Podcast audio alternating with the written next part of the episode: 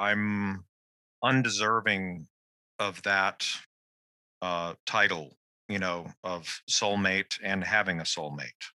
In a weird way, I think I'm more cynical about myself than you guys are about yourselves. Mm. I just don't value myself as an as a as a in a certain way Mm. and in a certain fundamental way that I'm not tracking, you know, like how much I'm sort of being fucked around maybe by what I might be doing to myself. The big hormone enneagram. Let me lay it on the line. I got a little freakiness inside. Let you know that the man has got to deal with it. Hi, I'm John Lukovich, uh, sexual self-pres over the five wing 458 trifix. Hi, I'm David Gray, self-pres sexual 9 with a 1, 974 trifix. What up? It's Emeka. I'm an 8 wing 7, sexual self pres with 854 fixes. Hi, I'm Nancy. I am a self pres social 3, wing 4, with a 369 trifix.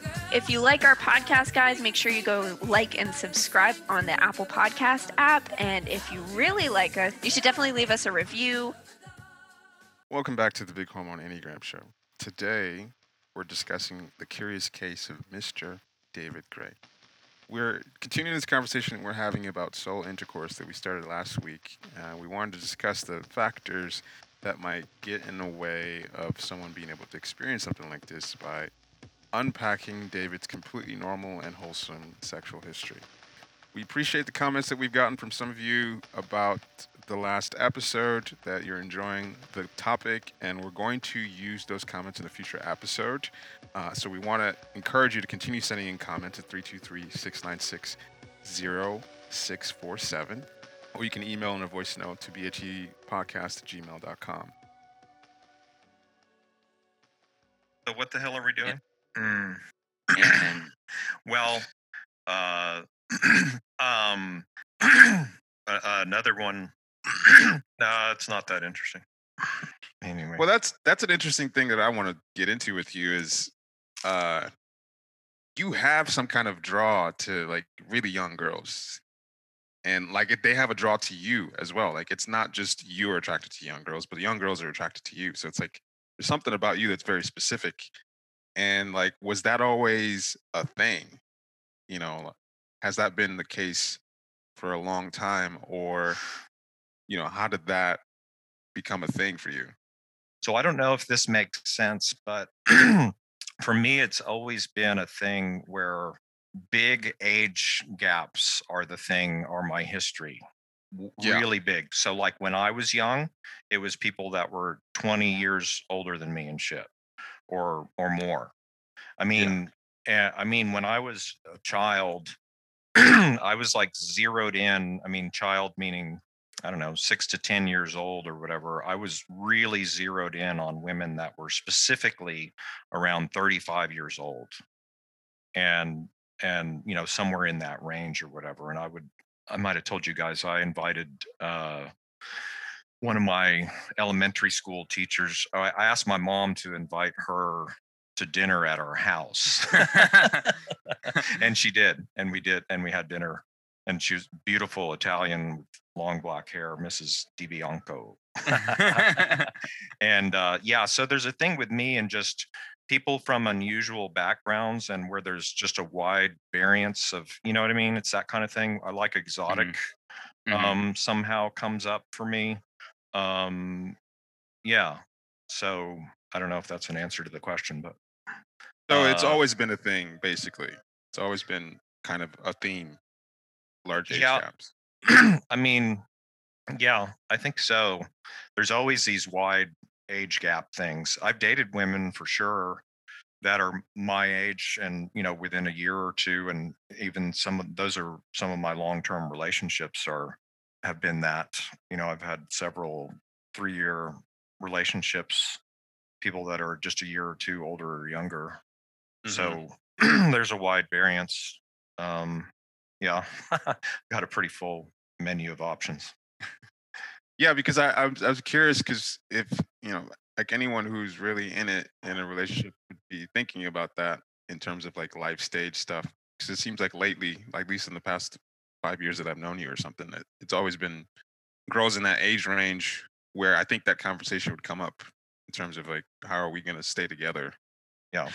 Um, well, so there's probably there could be at least two or three factors going on. I mean, one is that I do at the same time have a commitment problem, right? And so if there is that big age gap, then maybe that means there's automatically a built-in, you know, cutoff at some Right. point because it's not going to work. Um, so there's that. Um, and it's partly there's a serious erotic charge. I mean, just pure self-indulgence. There's a major erotic charge to that thing of being in your 50s or your 40s or whatever, and girls that are in their early 20s. That's just Yeah. that that age gap and just whatever that is as a if it's a somewhat of a taboo or who knows what but it's just it's it's partly also you know just the brutality of maybe male sexuality is you know uh as you're older you've kind of seen it all and so you want the very best you know which is a, just a fresh young nubile body as as Mhm. far as what's going to be sexually a turn on Mm. yeah So you do have an an, an age gap kink. yeah for sure okay. Yeah. and I don't know if you guys wanted to get into like some of my formative history, and I was, I still wasn't exactly finding the link back into you know the conversation about the both of you and what's gone on for you here lately Yeah. and i don't know if there is one exactly Well, I think from my point of view anyway, it seems to me like uh well, I'm not sure if you are even looking for that or open to that because at least you know, I've been a hoe for sure, but I think in the back of my mind there's always this feeling of I would like to find a soulmate or I would like to find the one, but I don't know if you had some kind of experience that said I I would like to not be committed in a thing like that. Like it seemed to me like maybe you do, but at the same time maybe you're not. Like three year limits kind of thing. Uh, Yeah. like there's a built-in exit. So I'm just wondering if if there's anything that happened along the line where you're like, uh, I think I'm just gonna, you know, just Yeah. have So- fun. right right so one thing that's going on here uh, does get into my formative stuff is a, a, a significant difference between the two of you is i just grew up with one parent my mother no siblings and she never had uh she never remarried you know after my father uh i was probably born out of wedlock um, and I'd say probably because the details are not clear and I didn't clear them up before my mother died when I was 25. So I never saw a marriage, right? So my model for adulthood is an adult alone. So that's one thing. And and I think also specifically because it's not having a father around, I kind of um, in certain ways you know don't take myself seriously um as a male i mean that's part of why i kind of have you know that kind of i don't know teenage trickster you know peter pan kind of thing about me of kind of just everything's a joke in a certain way yeah, yeah, yeah. Yeah it's it's it's from that. You know part of what comes from having a male in the household no matter you know what quality he is you know there's kind of a sense just by his presence of a kind of the seriousness of the reward and punishment or karma of the universe hmm. is is is represented in that you know to whatever degree the male body conveys sort of wrath or vengeance or anger or something something punishing maybe from god god if you will right yeah so i don't have that and my mother also treated me as her equal um, since earliest. I mean, early, early, early, like literally toddler. She was talking to me, you know, as an adult, and she never punished me um, or disciplined me whatsoever, ever.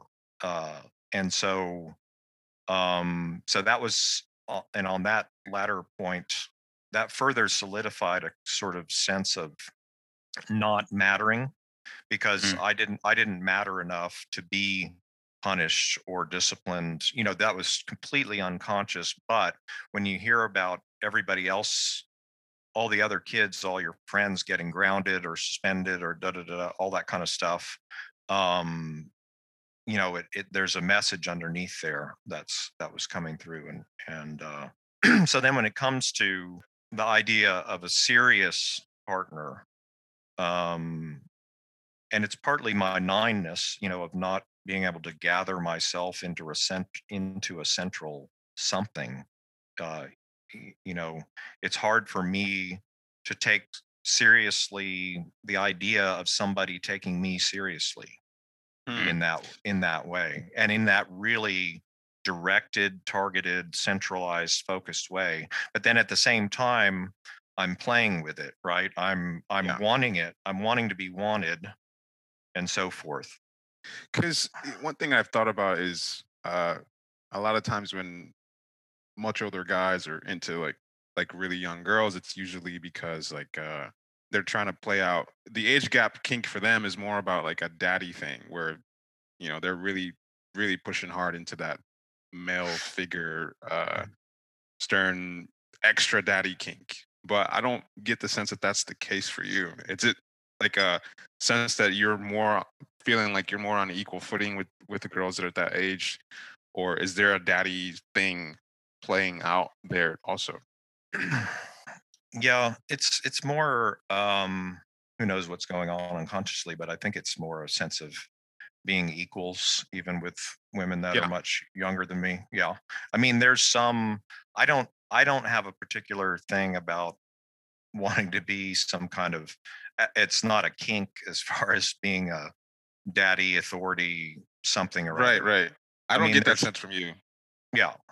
Like so, i'd i'd have more of a even when uh, even pretty young as a kid maybe because of my dad like he was such an overbearing social eight that i i always took on much more of a role of every other kid's dad kind of a thing.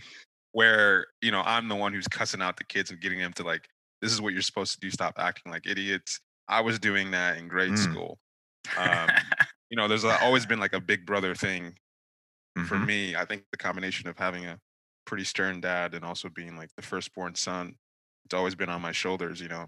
So Yeah. um it's interesting to me that I, I i don't get younger girls coming after me. So it's interesting that you do consistently. Yeah.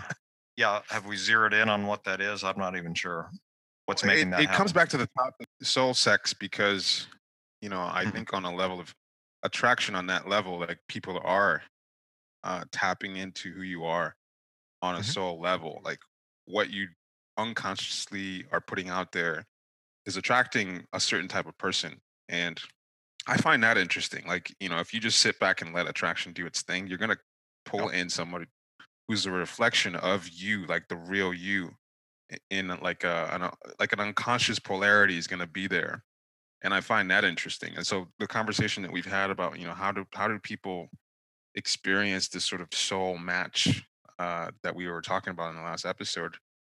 Um, so one thing worth mentioning here is the really the most intense relationship I had with a woman was this woman I've mentioned to you guys before. She's a sexual social eight with a seven, eight five two that I met on the Riso Hudson discussion board.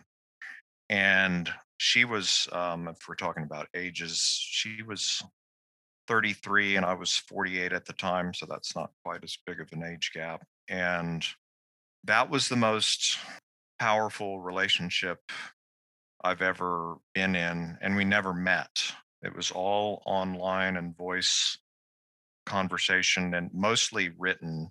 And we were writing to each other four to six hours a day through Skype Messenger, and we were deep inside each other's souls and minds, and and we were, and that person, she got me. Uh, I mean, I was ready to marry her, and she wanted to get Mm. married, and she was, you know, doing cutesy girly stuff like taking on my last name, but I mean, it was also serious and really unusual strange but powerful force of a person. Deep soulful um emotional sensitive person and and uh yeah we we were you know text you know writing to each other uh for 10 months every single day for hours and hours and hours and we were just way inside our each other. You know it got to where as an eight um you know it's kind of like that sexual eight surrender thing. She was fully there. I mean we're talking about both of us just extreme psychological nudity like i'd never experienced with anybody. And just a really sweet just so innocent the kind of innocence that is really daunting it's like oh my god i do i you know what i mean i don't want to besmirch this Mhm. thing with Mhm. my poison or my fucked upness because this is this is so much giving yourself to somebody and she's such a pr- powerful personality that to go to that place with me it's like you know i'm thinking do you know what you're doing? I mean and I, i'm sure we had that conversation but anyway uh when it came down to it her contract was over in terms of her her, her teaching project there. She actually got scared and just completely cut it off and she had told me you know it's something like you've described before Emeka, just she had told me you know many months before that when she decides she has to end something because it's going to be just too big of a vulnerability exposed. She just just the wall comes down and it's as if you never existed. So at at at, at some point as it was getting close to us and we were constantly talking about just all the little details of living together being together. I mean both body types were both constantly imagining being in the same space together Hmm. and just all of that kind of stuff yeah and just at a certain point as we were getting close uh, she just it was too much for her. And here's the other piece too is that she was 33 but she was still a virgin. Oh wow. Whoa. yeah. She's gorgeous but she but that's how self protection protective she is.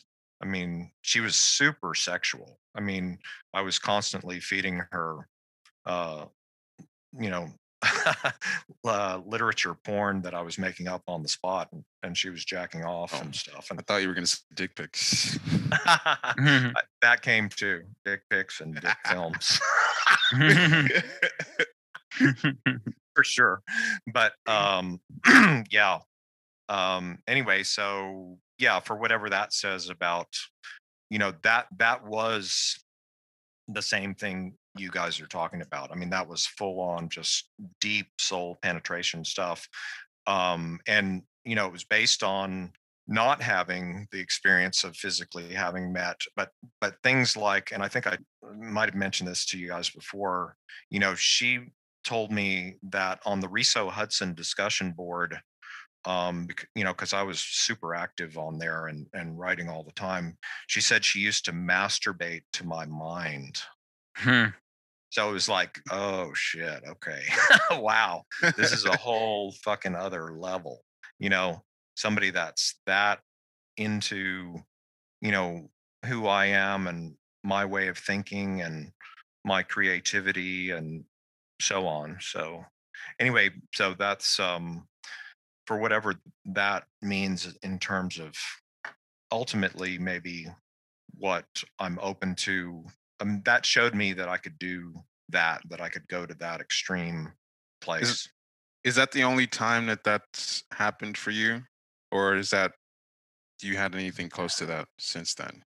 That's the only time I've had something that intense. Yeah, that I was like actively talking about living together and marriage and I mean, it's that feeling. You guys will know it. I mean, it's like this is the most important romantic drama that's ever happened in the universe.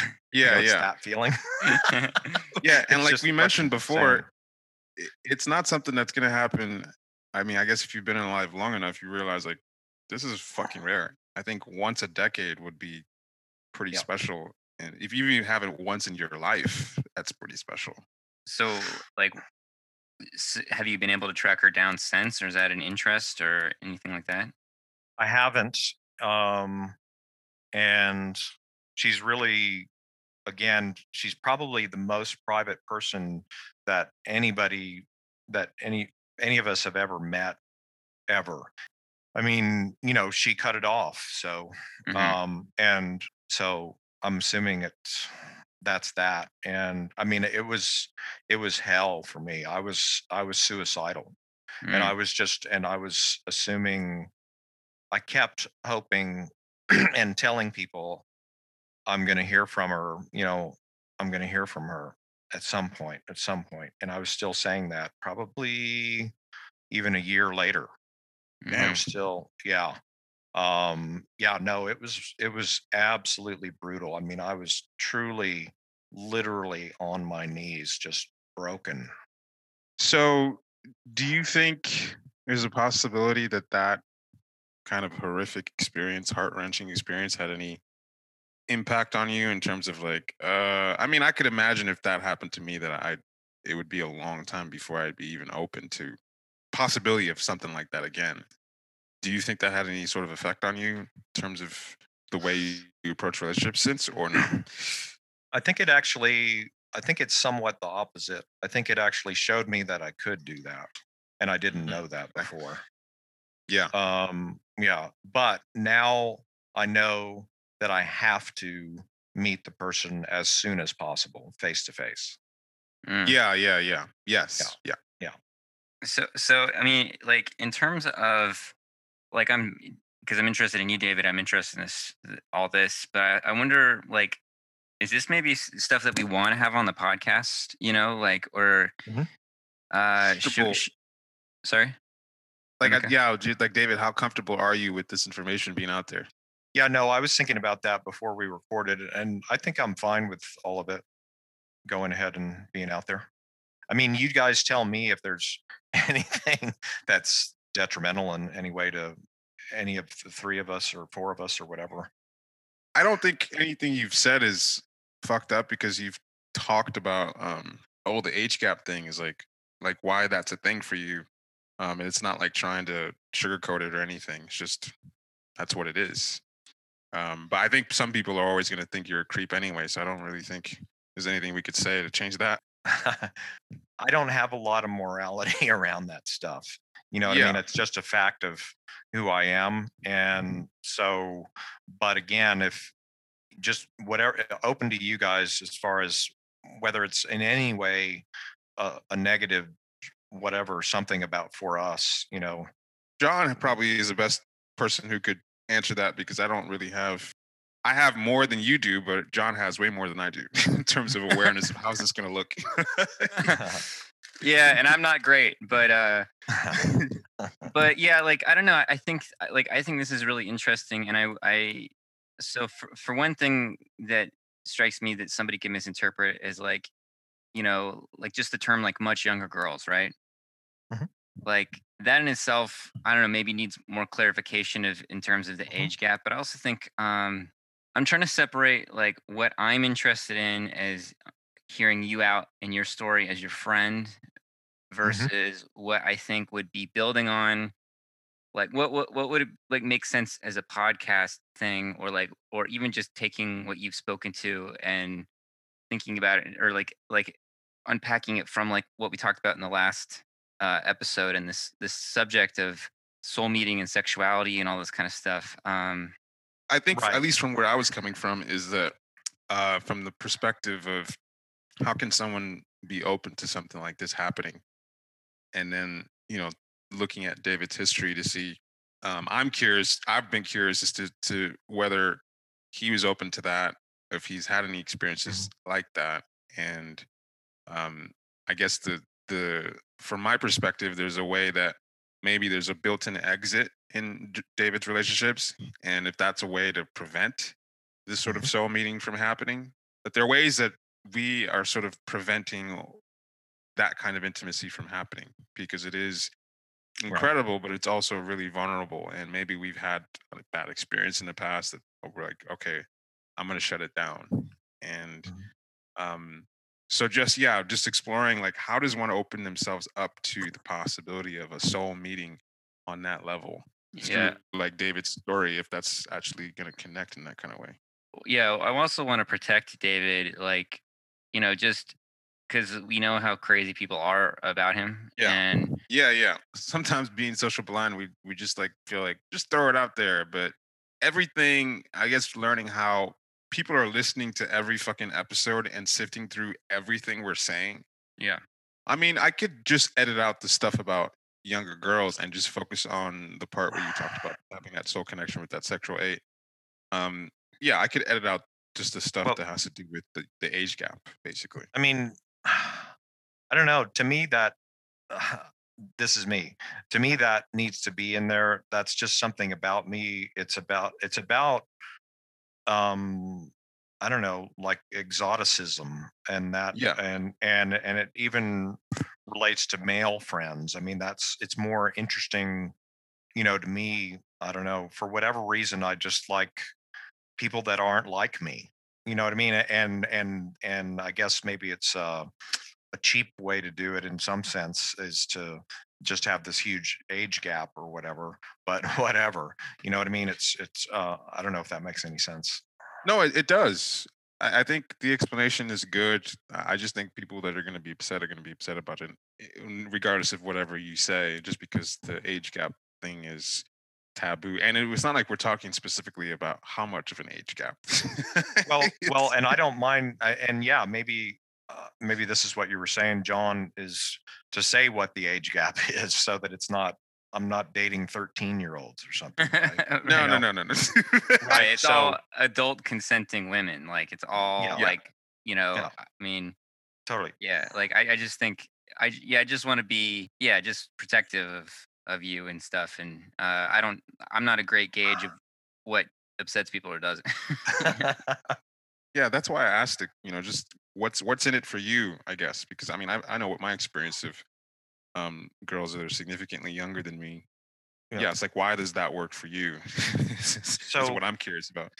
Yeah so um i'm not interested in a woman you know even at that age if she doesn't have s- strength of personality. I have no i have no interest in someone who's you know obsequious or you know wanting to just follow me around and uh, say yes to whatever i want to do i want somebody who is a force. Uh, you know it's got to be at least some modicum of you know where this person is a challenge to me even if she is you know 22 or whatever you know what i mean? I, I- Yeah. i have no interest in that somebody just obeying me and me being some controlling ogre or some shit yeah Right. yeah Yeah, yeah, no, that's I mean that's a really good point to bring in because yeah, I mean, I know you know online, but I know one of your exes who is a strong personality and a you know, and uh, I I never ever got the sense of it being some weird, you know, this, I mean, everybody might argue that age is a power imbalance, but it always Sure. it felt very equal. It felt very respectful from from what I observed, and like you know, Alexander knows this your your ex and uh, Mhm. spoken directly to her a couple times, and Mhm. seems like a strong, independent person. exactly yeah and and it's just i'm just literally not even going to be attracted if that's not there hmm yeah and and i like to be you know i'm really clear you know about who i am what i am and and i'm ready to have whatever the difficult conversation is about you know how long this could last or that kind of thing or and and and what my history has been and yeah it's always an open conversation and it's not not leading somebody on about you know i don't know whatever uh, if they had designs on maybe we're going to get married soon or or something like that. If it, Mhm. you know, depends on the dynamic of the relationship or what the the specifics of the relationship. Um, but you know, there's some relationships I get into where it's much more apparent from both sides that this is going to be a, a temporary thing, but nonetheless, we're still going to get close to each other and we may even love each other. That's So- interesting. you know i i think the more intimate the more there's like aggression and pain and Mhm. Mhm. that like i have this thing of feeling like fucking angry at the universe for not bringing me this person sooner and Mhm. Yeah. like and it's like amazing how Mm. much like grief i have and stuff and i've i mean part of my problem so to speak is i've been like looking for my soulmate since i was a little little kid you know like in a Mm. very real focused way and i think that's you know like what we've spoken to more privately about uh, like issues i have around jealousy and stuff it's like it's not even like somebody introduced the concept of soulmate to me and i like just was like yeah that's it it was just like an inherent part of what I who I am or something has been Mhm. looking for that like that that one person. And so, you know, a lot of my I think relationship failures come from or I don't know if failure is the right word, but suffering has come from trying to make somebody meet me on that level and be that in that way that I I was seeking. So I wonder like, you know, Emeka, like some of the pain that you might be experiencing on that front, but also David, like like I don't know if like it came up around um that sexual eight that you're with, or like if you have that sense of soulmate, or if that's not really a thing for you, or like for me, I think I have like a it's it's neurotically too much, you know. But I wonder Yeah, how yeah. you guys relate to it. Well, for me, I, I mean, I guess even before I knew what a sexual type was, you don't have to be a sexual type to be really to have this sort of soulmate orientation. But I always did. I always felt that way that um, one day I'm gonna meet her and we're gonna live together and it's gonna be amazing and all this stuff. And then you get older and you realize, man, people are hooking up left and right. Like, you know, as an assertive type, you just realize, oh, there's this whole world of people that are just fucking indiscriminately every every day of the week for no reason at all. And so I was like, well, let me get in on that. Um, thinking, uh, for me, I thought that people were hooking up and finding their soulmates that way naively. I just thought that this is what happens. You have sex with someone and it's really good and really deep and you are into each other and you just continue doing that and it becomes that's how I thought it was going to work for me. And I didn't realize that people were hooking up that way because they didn't really want to feel anything. Mm. They just wanted to come and go home and never acknowledge the person they were with. So I was approaching finding a soulmate through I guess what turned out to be the wrong way. I didn't I didn't think that I thought that, you know, if you had sex with someone that what could be more intimate than that? Like regardless of how you Right. met. Totally. Um, and so I had to realize that that wasn't working, and I was going to have to be patient in terms of allowing who I am to hook someone who was on the same wavelength as me. Um, instead of going out there and trying to make it happen, because obviously whatever methods I was employing weren't pulling in those kinds of people. So, yeah, it's just been a constant. Regardless of what I've been doing, I've been trying to find a way to to find her, and um, I think that's the only reason it finally happened. It's like I've always had the intention that this is what I wanted. I just had to get more honest and specific about the way I was pursuing it so that it would be more likely that this could happen. So it's been a lifelong theme. Maybe not as strong as y- yours is, John, but Mhm. it's, you know, I've just maybe used different methods to go about finding it. Yeah, I sense Emeka that you and I like have kind of a similar baseline, but I did it as an introverted four, and you did it as an extroverted yeah. eight. You know, like Right. Yeah, absolutely. And you know, one thing I think I mentioned to David is that there there was this uh, sort of the eight thing of trying to make the impossible a thing.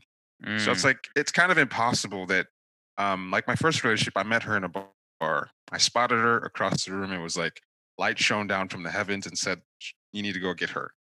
And we met, we made out, and it was like boom, like that was my first relationship, and it was in my twenties, and I just thought for whatever reason that I could always meet my soulmate that way. Like I like going to bars, and why couldn't she be here? you know someone like me um and so there's also re- recognizing that it's kind of difficult it's kind of impossible well, I, I learned that the bar is probably not the best place to meet your soulmate but part of me was like but it's going to happen for you.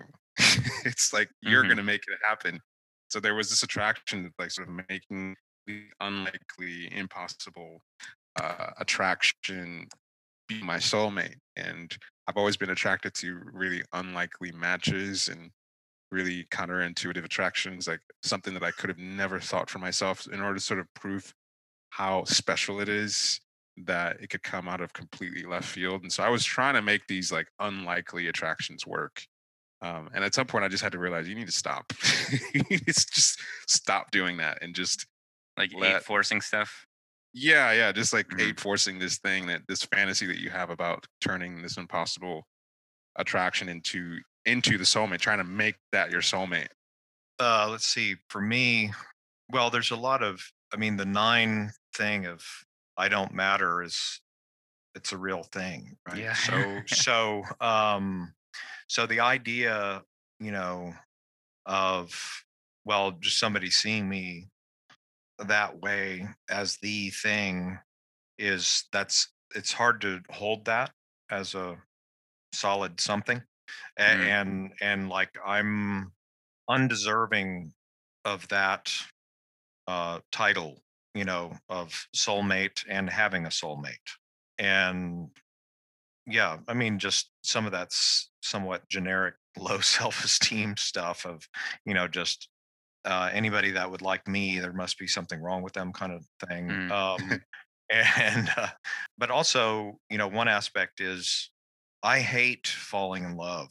I hate it. I mean i just Mm. hate that. I hate that. I hate i mean this is partly self-pres and maybe combined with being a you know gut autonomy type the the the seizing of my whole being is just horrible. It's just the worst thing. I just don't I- I- it's a it's a complete loss of control uh, of my whole being and yeah just lose all footing all grounding um and just feels like i could completely lose myself and it's well just mainly focusing i guess on the self-pres piece of that it just feels like uh, i'm going to be completely dissolved and because i'm a nine i can really fucking dissolve you know Yeah. I'd just be gone and, and there's there's not going to be a person there and i'm really just going to be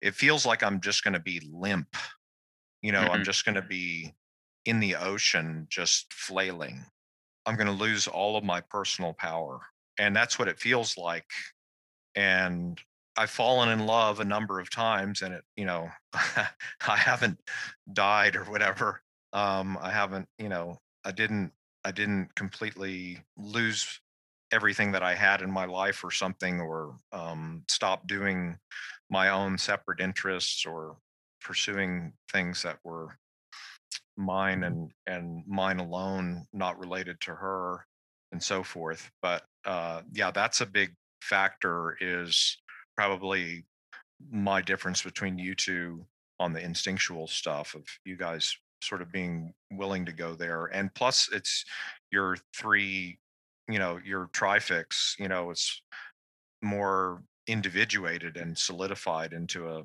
a single entity uh if that makes sense Mhm. Part of it for me is just seeing that it's sort of miraculous for me that that's even possible because I am a Mm. pretty specific person and uh, that I could even be attracted to someone and be able to fall in love with them is a miracle in itself. And so, Mhm. Yeah, I I uh, I don't cast a wide net at all. So for me to be like really into someone and really experience that, I mean, that's the, this is the second time in my entire life that that's happened. Um, so it's I'm always I'm always thankful that it's even possible. I think I, that's at least for me. There's no risk. Um, you know, I'm over here in my corner psychologically, and to ha- have someone that I can that can meet me in that way that I want to meet in that way that I'm capable of meeting in that way is like a miracle. Because a lot of times is this feeling of like there's nothing in this universe that I can connect to. yeah. Right. Right. so the fact that there's one person that that can happen with is like, thank God. Mm. That's interesting. Yeah, you know, yeah, that's interesting because as as a nine, I feel like there's so many different people I could connect to, even though I'm Yeah. a really specific nine and you Mhm. know pretty individuated in a lot of ways. Um, I just see there being, you know, probably many more than you guys. would oh see. yeah. yeah. I think it's a And- miracle that it even happens once for me. That's like Well- wow. Yeah, no, I mean, Yeah. even finding people physically attractive is so rare for me. Yeah. You know, just like I can see just every little fucking flaw so quick that, yeah, that, yeah, really feeling affected by somebody is like fucking huge. And so in, in my current relationship with a nine, I think one of the reasons that, that for her and our connection is powerful is that in, in other dynamics, she's had to change herself to make it work. Part of like what started the real attraction is that you know she's always had this soulmate thing too and like uh so much in our relationship is like i love who she is like totally like just she doesn't like i mean and i've checked in with her in this and she might say different but i don't think she would that she doesn't have to change for me but yeah it's that nine thing of like i don't matter and like i have to be this other way to find Mm, what I'm seeking. Um, and so for me, like, you know, another thing is her being Bermuda too, that comes up is like, I'm so, so specific and I've like known Mhm. exactly everything since I was born. you know, like, Yeah. Like, uh, like all my opinions and convictions and outlooks and everything. It's not like I, I learned much. it's just like, it's all like, con- Mhm. just, you know, I've seen how I've been too rigid, but it's like, it's kind of like I had them all, all my beliefs and opinions. And for her, there's this sense of, uh, she feels non-specific whereas i experience her as very specific and so that comes up a lot in terms of yeah just just like insecurities and challenges you know you speaking to the nine thing mm, um, yeah. Anyway is it making sense I mean, I think it Yeah. probably comes back to the thing that David's talking about in terms of not mattering as a nine. So the Right. idea that someone could could love you like the real you instead of what a nine might feel like they have to adapt to. That that doesn't seem like a real thing. That you know, how could Right. someone love me completely right when I don't matter? Mm-hmm. Mm-hmm. right like i i like yeah yeah that's yeah that there's there's a lot of like grief in a sense i know for her end for sure but for, and my end too of just like of you matter so fucking much how could you have behaved like you didn't matter you know it's like Mm. Mm, yeah. like i'm angry about that it's like i Mhm. i Oh. mhm. i i yeah that like that's that's one of the biggest uh points of challenge in in terms of this level of intimacy it's not just oh everything's great now like you guys love each other blah blah blah there's a lot of like how could you have mi- like operated for so long like i think i said to her i was like how could you like like i'm i was i'm angry at like her whole environment Mhm. that ever made her feel that anything about her was not is incredible and unique and you know that she, she told me the story we were at the beach the other day and she told me the story about how you know is, is in high school or something or early college she'd like go to the beach by herself and like listen to music and like uh like write down the notes you know like trying to like translate it from just sound into notes and being all like you know the way she put it was like being nerdy and uh i thought that was cool eh, but she said something like she had to hide it like she'd get made fun of and i was like that shit is the coolest fucking thing and i i, I constantly feel this like this sense of like i wish i could go not even as me like but somehow back in time in some way and connect like through time to her younger self that was just like this shit is incredible like this shit is Mhm. amazing and it, there's so much mm-hmm. there's so many you know especially her as a social type so much of her suffering from feeling just totally alone and it's like like you know i'm a piece of shit whatever i don't give a fuck but like like sh- just wishing that she knew that somebody out there would just like admire the fuck out of these things you know That they're all mm-hmm. like little treasures you know anyway mm-hmm. Yeah. It's, it's making me want to do a little bit of my formative stuff here, if you guys will indulge Totally. me. So, uh, I was born out of wedlock, just my, to my mother, no siblings. Um, my mother's uh, we were living in washington d.c my mother was working for a couple of senators on capitol hill speechwriter and newsletter writer and so she was a working woman uh, she was 42 when i was born and uh, and i had a nanny um, so right away because my mother was working and conversations i had with my mother you know later um, before she died when i was in my 20s a woman was probably a type two because i was into the enneagram about 22 and we were um, already talking about different people and trying to type people and stuff and anyway this nanny was really attached to me uh, she was my nanny from the time i was born till i was two and a half. The nanny really wanted me badly to for herself uh, she wanted to keep me and and it got subsequently more intense and and it was one reason uh, my mother said that that was one reason why she moved away from washington besides being sort of fed up with capitol hill and all the shit that goes on there.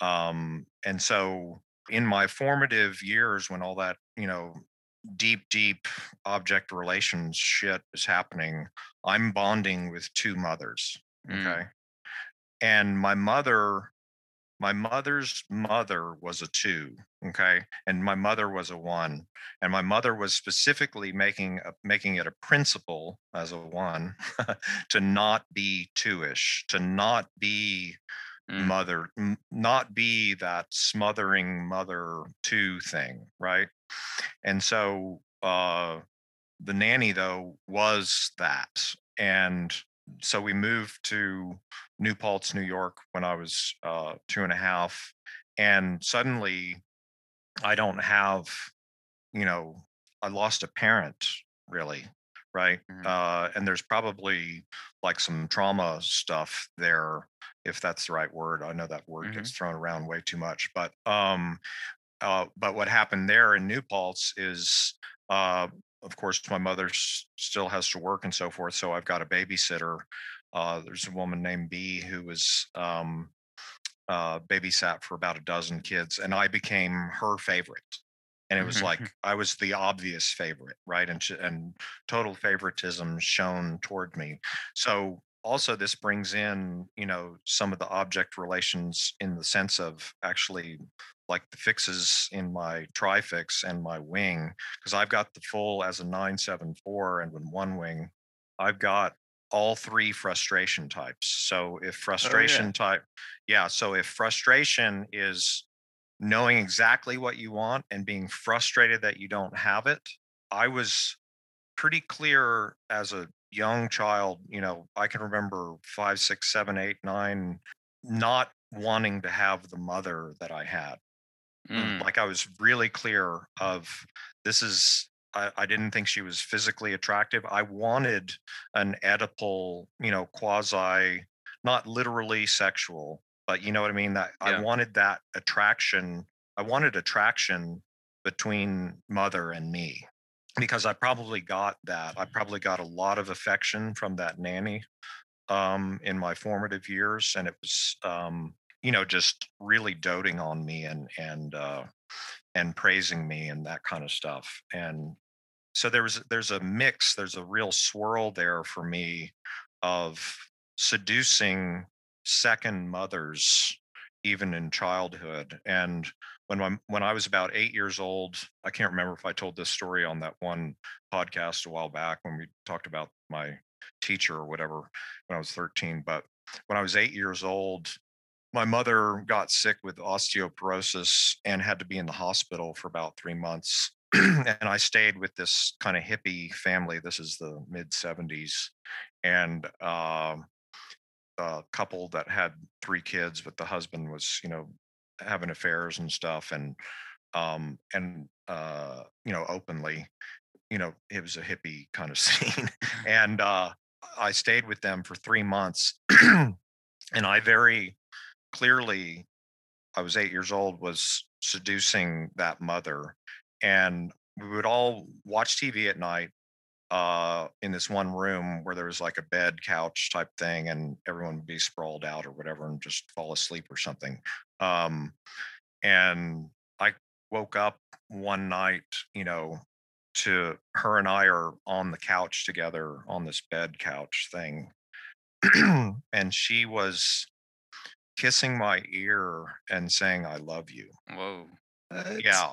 Yeah.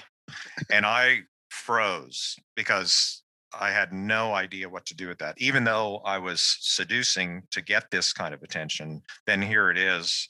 And of course, I'm eight years old and I've Yeah, got you don't know what you're doing. not at all. Not at all. Not at all. And so, anyway, well, I can remember my mother coming over to pick me up um, from at the end of that long stay, and and she could tell something had happened there. My mother was very intuitive uh, about stuff that was going on for me, always was, and she she knew there was like a special connection had been made there. But um, you know, my mother was just very hands off and and sort of overly fostering independence, which was good in a lot of ways. And we were uh, intellectual peers often. I mean, or that's how she wanted it to be or framed it up to be. But um, yeah, there was just kind of my mother was social last, also SPSX. So there was kind of no. There's a lot of latitude for relationships to look like whatever.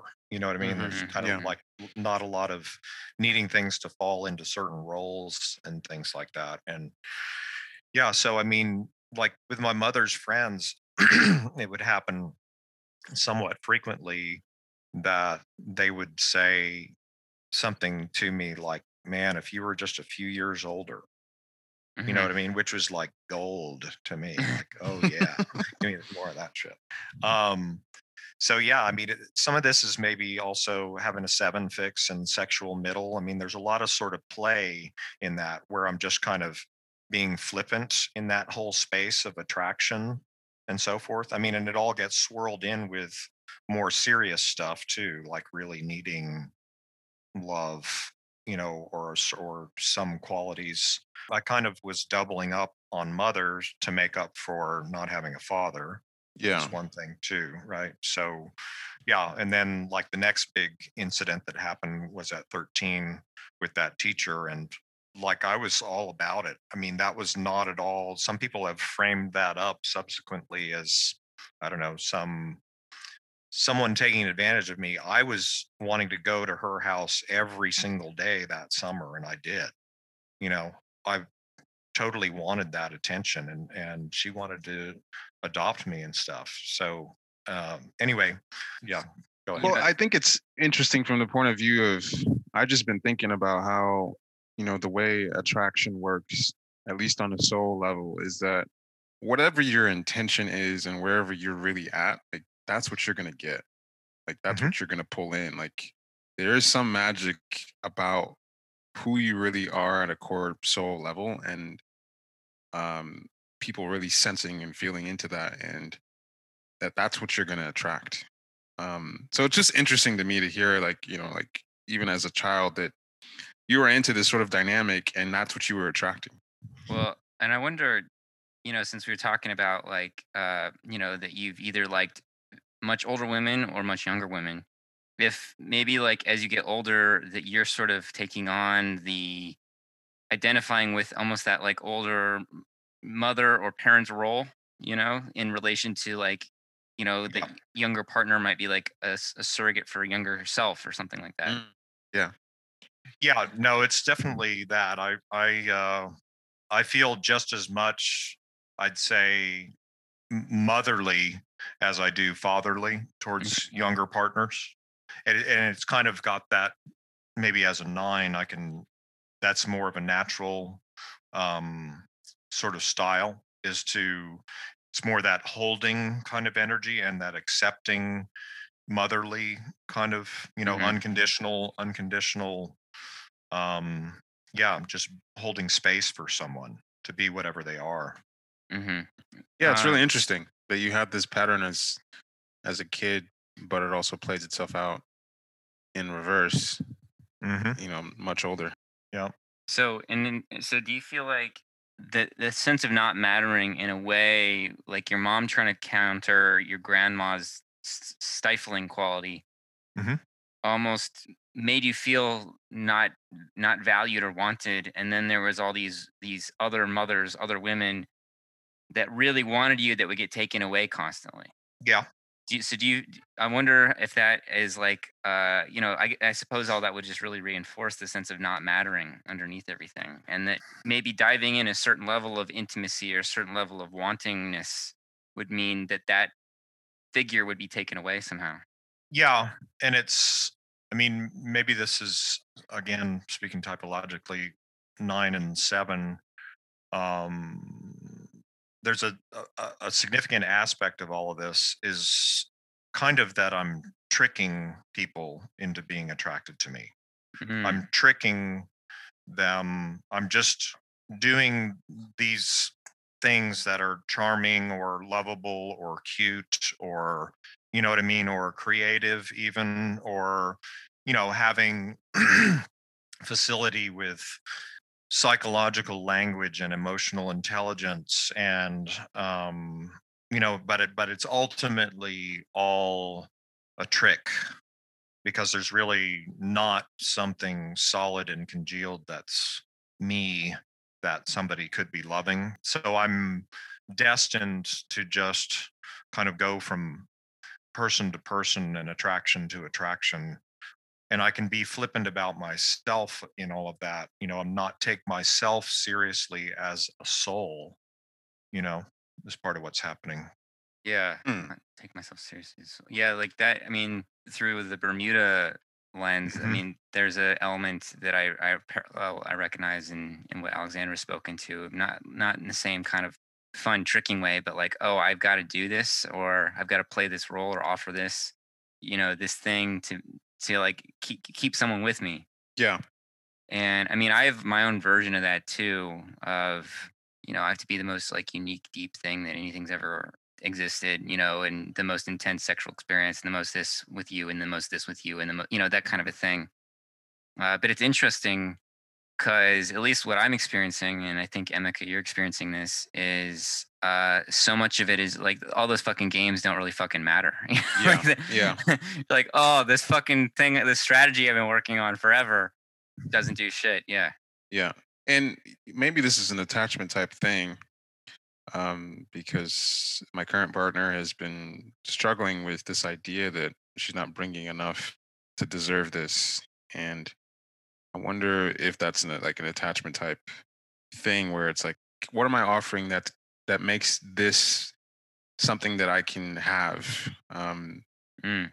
you know who am i who am i that this good thing like it's partly like i'm experiencing this incredible chemistry and this person loves me and but like what have i brought to the table um to deserve to deserve this i think a lot of attachment type is just what role do i have to play in order to get through life and you know who do i have to be in order to to justify being loved and things like that and Adapting. so yeah, like there's a way that I have to play a role in order to receive love. And so here's someone who me who sees her for who she is, not for the the role that she's playing and not like, oh, you know, like she said some things about like I always thought I could get people attracted to me if I just looked pretty or if I did this and like you saw me for who I really am and it's bringing up all this fear that I'm not doing enough, you know, for him to to uh, love me less this way.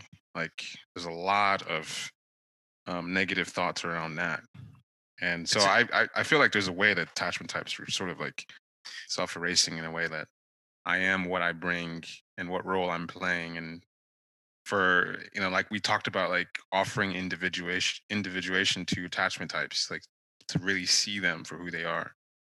Um, that's still that's amazing but it's also a threat to the whole type structure. Yeah in, individuation is just really important this this thing of when you get down to it with attachment types uh, that there's not this central thing that is congealed and and individual about you like you're always spread wide to this the, you've got these tendrils going out and those are what you are you know you, there's some individuality but there's this sense that uh, you're not this thing that's gathered at the center that is an individual something that that could be looked at and thought of as special and different Yeah, and, and and part of the issue is like I point out, I point out to her all the different individual gifts that she has, Mhm. but it's almost like it just rolls off her back. Like she doesn't. Yeah. um, so I think it's one of the challenges of you know nine, six, and three is just uh, being able to accept their own individuality and like you know it is kind of a threat to to see I just love who you are. Like it doesn't have to be who you are plus extra. Mm-hmm. it's like, and so there's a, a an avoidance of just seeing that I who I am is special without you know what I represent or what role that I'm playing because that's kind of like what attachment types you know get comfortable doing in relationships. It's like, well, I'm just, just gonna have to play this role to keep this relationship going. Whereas when someone sees them for who they are, it's like, well, what do I do now? yeah for me it's like the best i'm going to get is i'm going to be able to trick people into giving me a certain amount of love and affection for a certain amount of time and that's that's what i'm going to get so that's my that's my life sentence wow.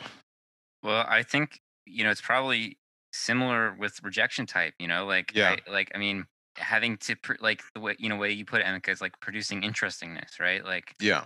I'm sure that based on what I've picked up from just shit, I I suspect that you have a strong need to kind of keep pumping out the uh the juice, the interestingness, the like going hard with stuff to kind of keep somebody's interest or something like Yeah, that. yeah. Like, and just being like a a blob piece of shit is like like you know like oh that's I don't know like I, I my experience with with rejection types is like not knowing who they are or maybe not not not the right word but like it's sort of like I don't it's like blank here if I'm not producing something. Yeah, it- yeah.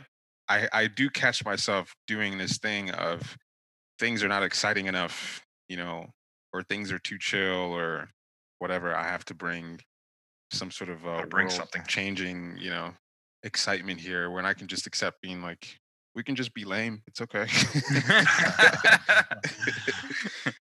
but anyway, yeah, hopefully I think I think it's interesting, David, that uh I mean there's a lot of stuff going on in, in sort of your romantic life uh, in in terms of talking about this idea of how can someone open themselves up to the possibility of this soulmate experience or soul sex um you know like you have to sort of address the many ways that we avoid the possibility of love i mean that's definitely Yeah. Yeah. something that's been a pattern for me that i there was a decision point over the course of a few more years i just started to get pretty serious in terms of how do i prepare myself for the for the possibility of that even though the Mm. world is telling me that that's not really a thing there's a chance that there might be one person out there who's like on the same page as i am and um whether or not it doesn't happen i just want to prepare myself for the possibility that one day it could happen. And uh, i think i started to freak out freak people out a lot more once i made that shift internally just because i was just like completely putting it all all out on on, on the line um if i felt that way about somebody. One thing I do appreciate about myself, even if it's like will eventually end up killing me or something, is uh I do have a very strong sense of like like maybe it's my line in two, but like service to love. Like I said, like since I was a little kid, I've always felt that sense of soulmate and like I really do feel the reality of that and um ta sort of thinking about like what what gets you ready for like a to find that kind of person like sort of what you're speaking to Emeka it's like leaning into like the heart uh and leaning into kind of faith of heart even when everything else is like trying to degrade it you know like everything's trying to take out your light and and i think that a lot of people i think a lot of people feel the way we feel uh but that they let everything take that light out and yeah i'm i, I guess i'm always like i don't know there's something in like like like listening to comedians talk about their like love failures and stuff like this and the, listen to friends and there's just this like this strife and i can always sense like the heart underneath it that wants to make like contact and come up for air Mm. and i just feel like it's not easy, but like uh, that that heartfeltness quality is is really important, and you have to like have it with uh, like a sense of like a like you have to be grounded. Like you can't you have to be like be able to protect yourself and and be a real person and not be like just a sentimental wimp or something. But yeah, yeah. there's like a flame there that has to stay tended to. Yeah, I it, I had several experiences where I felt like I was getting my heart ready to take the plunge, and I was, you know, like situations would present themselves where um, I was meeting more people that were on, on similar heart, you know, felt level, like like sort of like what David's talking about with his thing with that sexual aid that showed him that he was capable of having a soul connection with somebody. Um, you know, I think beyond just the decision of going there, I, I had some experiences that let me know that yeah, I, I can really meet somebody in the heart space, and you know, one day the stars will align and everything will come together, and that's what happens. Yeah. Anyway, hopefully a that's good, a useful uh, episode to somebody. Yeah. I gotta go for my uh, thing, Gertrude thing. All right, guys. All right, Okay. later. All right, Okay, later. Later. Thanks, guys. Bye. Bye.